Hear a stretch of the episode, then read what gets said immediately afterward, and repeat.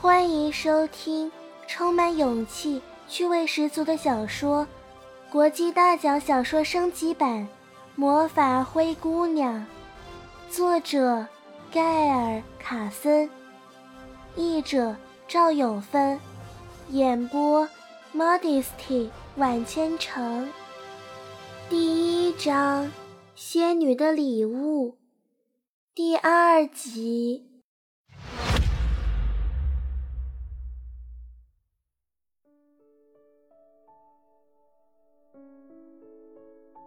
妈妈极少规定我做任何事，爸爸压根儿不知道诅咒的事，而且又难得见我一面，所以不大有机会对我发号施令。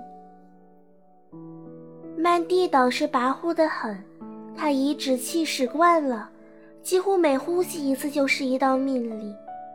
那些好心或是为了你好之类的命令，比方说，穿暖一点，艾拉，或者是。小乖乖，拿着这只碗，我好打蛋。尽管没啥害处，我却不喜欢。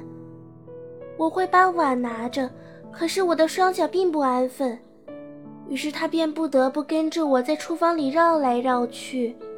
这时，他会管我叫调皮的小女孩，并且用更确切的指示限制我的行动。但我总是有新的办法可以避开。倘若有什么事情要靠我们俩完成的话，往往需要耗费很长的时间。妈妈则在一旁开怀大笑，并且怂恿我们继续这么斗来斗去。末了，我们总是开开心心的。不过，我终于决定去做曼蒂交代的差事，就是曼蒂把命令变为请求。每逢曼蒂心不在焉地对我下了一道命令。而我知道他并没有那个意思的时候，我则会说：“非要这样不可吗？”于是他会重新考虑。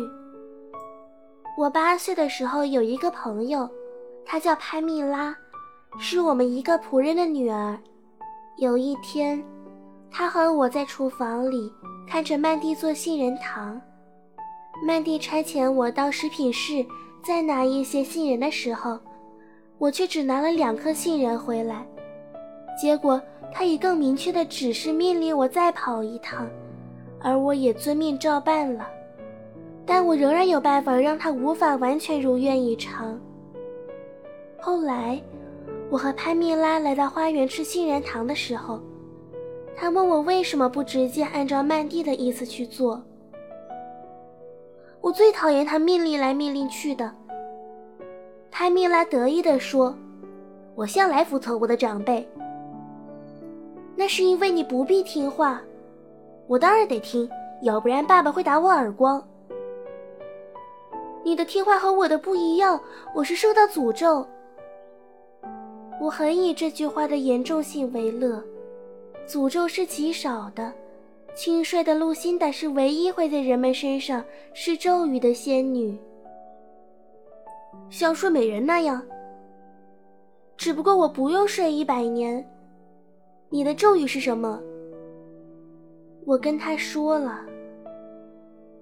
任何人只要对你下命令，你就得服从，包括我在内。我点点头。我能不能试试看？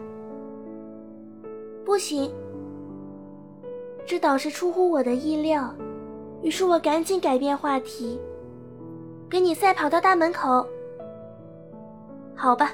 不过我命令你输给我，那我就不想比了。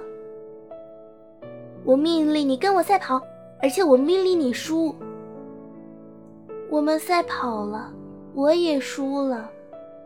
我们去摘草莓果，我不得把最甜的、熟透了的莓果给他。我们玩公主和食人妖。我只能扮演丑陋的食人妖。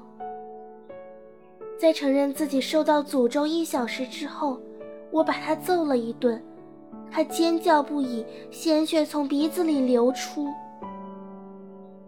我们的友谊就在那天结束了，因为我妈妈为潘蜜拉的妈妈在距离我们福瑞镇很远的地方另外找了一份新工作。妈妈因为我动拳头而处罚我以后，便对我下了一道难得的命令：绝不能把咒语告诉任何人。我横竖是不会讲了，我已经学会了谨慎。